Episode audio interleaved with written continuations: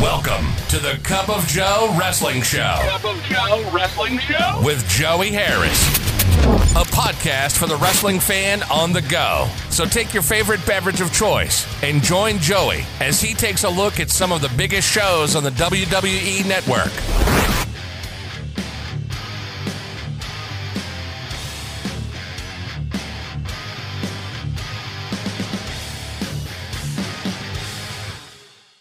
Welcome to the Cup of Joe Wrestling Show. I'm your host, Joey Harris, and we are broadcasting from makeshift studios in the shadow of South Central Virginia.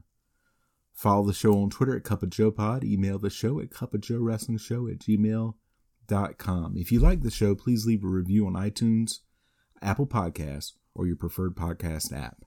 I would really appreciate it, and it helps people find the show. Folks, back again had a fantastic weekend. My friend TJ was in a play, The Sound of Music. He played Max Detweiler, so went to see him on that. And if you follow me on social media, I'll give you those plugs at the end of the show. You'll see a picture of me and him. So had a great time there. Came back with my wife and my in-laws. We we went to the play and came back the next day going to Trader Joe's, I wanted to pick up. I have gotten really into crumpets and got them at Trader Joe's. Went back, could not get them, couldn't find them anywhere.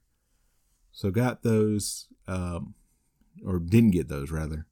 Went looking for those, got some other groceries, and then went to Krispy Kreme. And my wife had a coupon where if you buy a dozen, you get a dozen.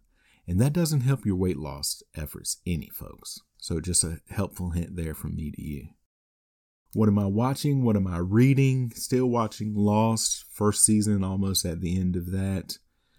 Um, I'm reading, uh, I'm a big Stephen King fan, and I'm trying to get through Fairy Tale, the book that came out last year. And every time I go to read it, read one or two pages, something happens. So I have to carve out some time because I really want to get through and finish this book. I'm so far into it now that I have to stick with it and see how it ends, but looking forward to that. Anyway, let's get into it. Today we look at the first Saturday night's main event shown on Fox as we look at the Saturday night's main event from February the 8th, 1992. This was Saturday night's main event number 30. It was shown on Fox on February the 8th, 1992. Recorded January 27th, 1992 from the Lubbock Municipal Coliseum in Lubbock, Texas. It did an 8.2 rating on Fox. We start out with the Saturday night's main event Fox intro. Vince McMahon and Bobby Heenan welcome us to Saturday night's main event. They preview what is coming up on the show. We start out WWF Intercontinental Championship match Roddy Piper versus the Mountie with Jimmy Hart. Piper with a great ovation when he comes out.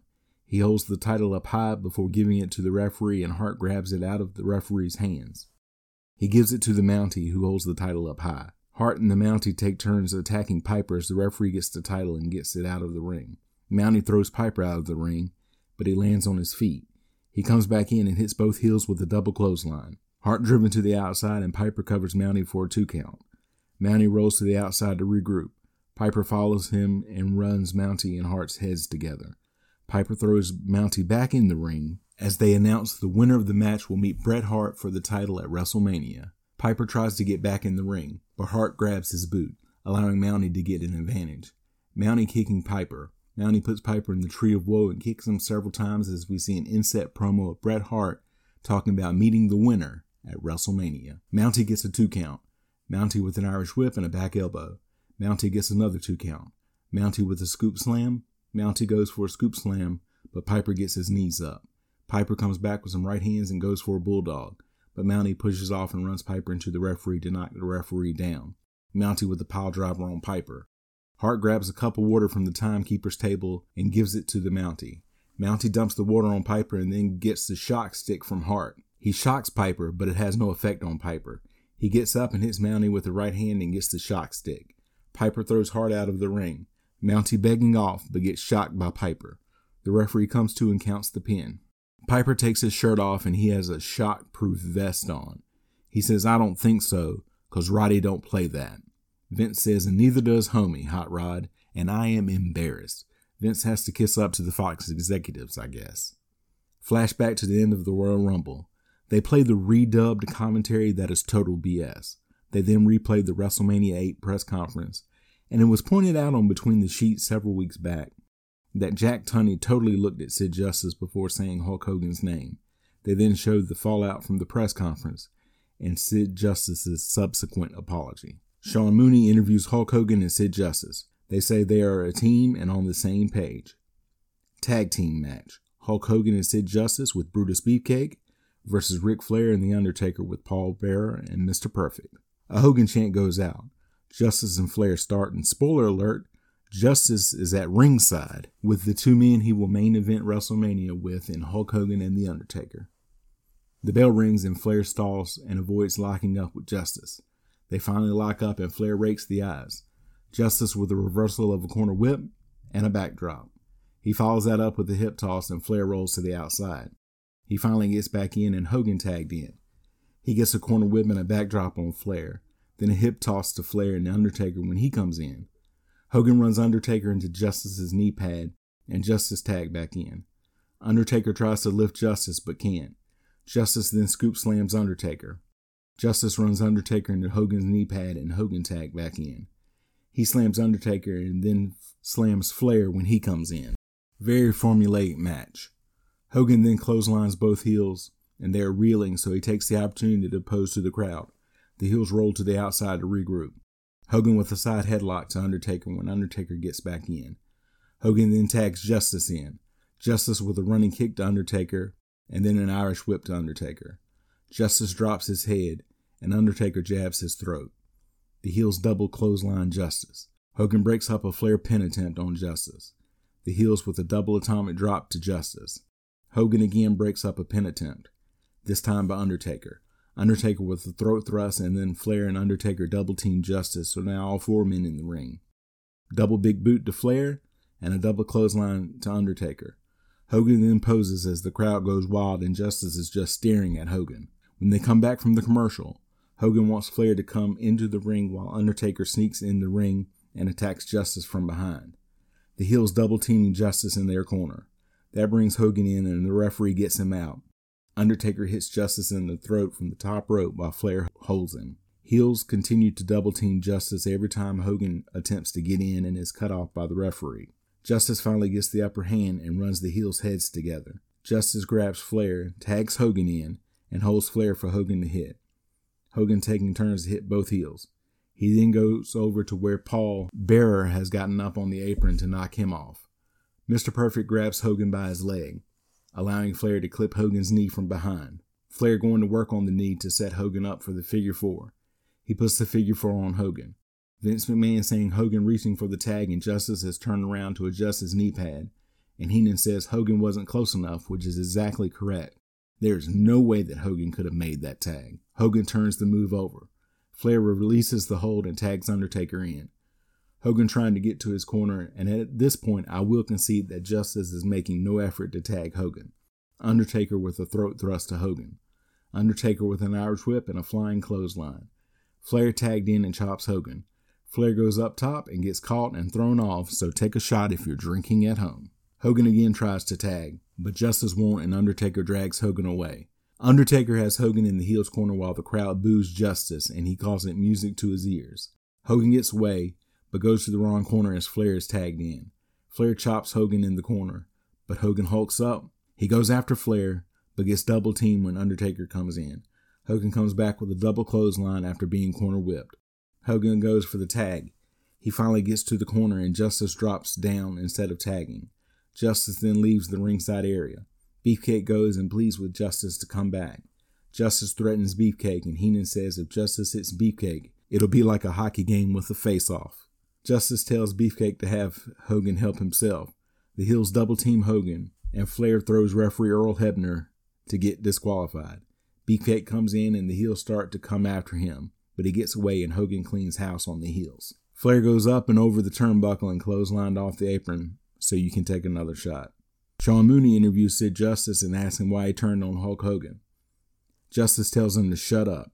He's still mad that Hulk Hogan was made the number one contender in it. Says Hogan couldn't beat Ric Flair on his best day and couldn't beat Sid Justice on his worst day because he's the man who rules the world. Hulk Hogan says he wants justice while making his way back to the dressing room. Mean Gene interviews Hulk Hogan and Brutus Beefcake. Hogan calls Sid Justice a liar and says Justice turned his back on Hulk Hogan, but he then says thank God for Brutus Beefcake. They then lay it on thick about Beefcake's accent and Hogan being there for him. Jim Duggan and Sergeant Slaughter versus the Beverly brothers, Bo and Blake with the Genius. Duggan and Blake start, and it's all Blake at the beginning. Corner whip to Duggan, but Slaughter cushions the blow, and Duggan comes out with a clothesline. Duggan with a side headlock. Blake pushes off, and Bo uses the Genius's scroll to hit Duggan in the back. That brings Slaughter in. The Beverly brothers double team Duggan while the referee was getting Slaughter out. Bo tagged in and gets a one count. Bo with an Irish whip, but drops his head too early, and Duggan kicks him in the face. Both Slaughter and Blake tagged in. Slaughter with a corner whip and a backdrop. All four in briefly as Slaughter has an abdominal stretch on. Then Slaughter with a backbreaker and a pin attempt, and all four in again. The genius passes the scroll in again, and Slaughter gets it and hits Blake with it. Duggan clotheslines Blake, and Slaughter gets the pin. Flashback to the history between Jake Roberts and Randy Savage.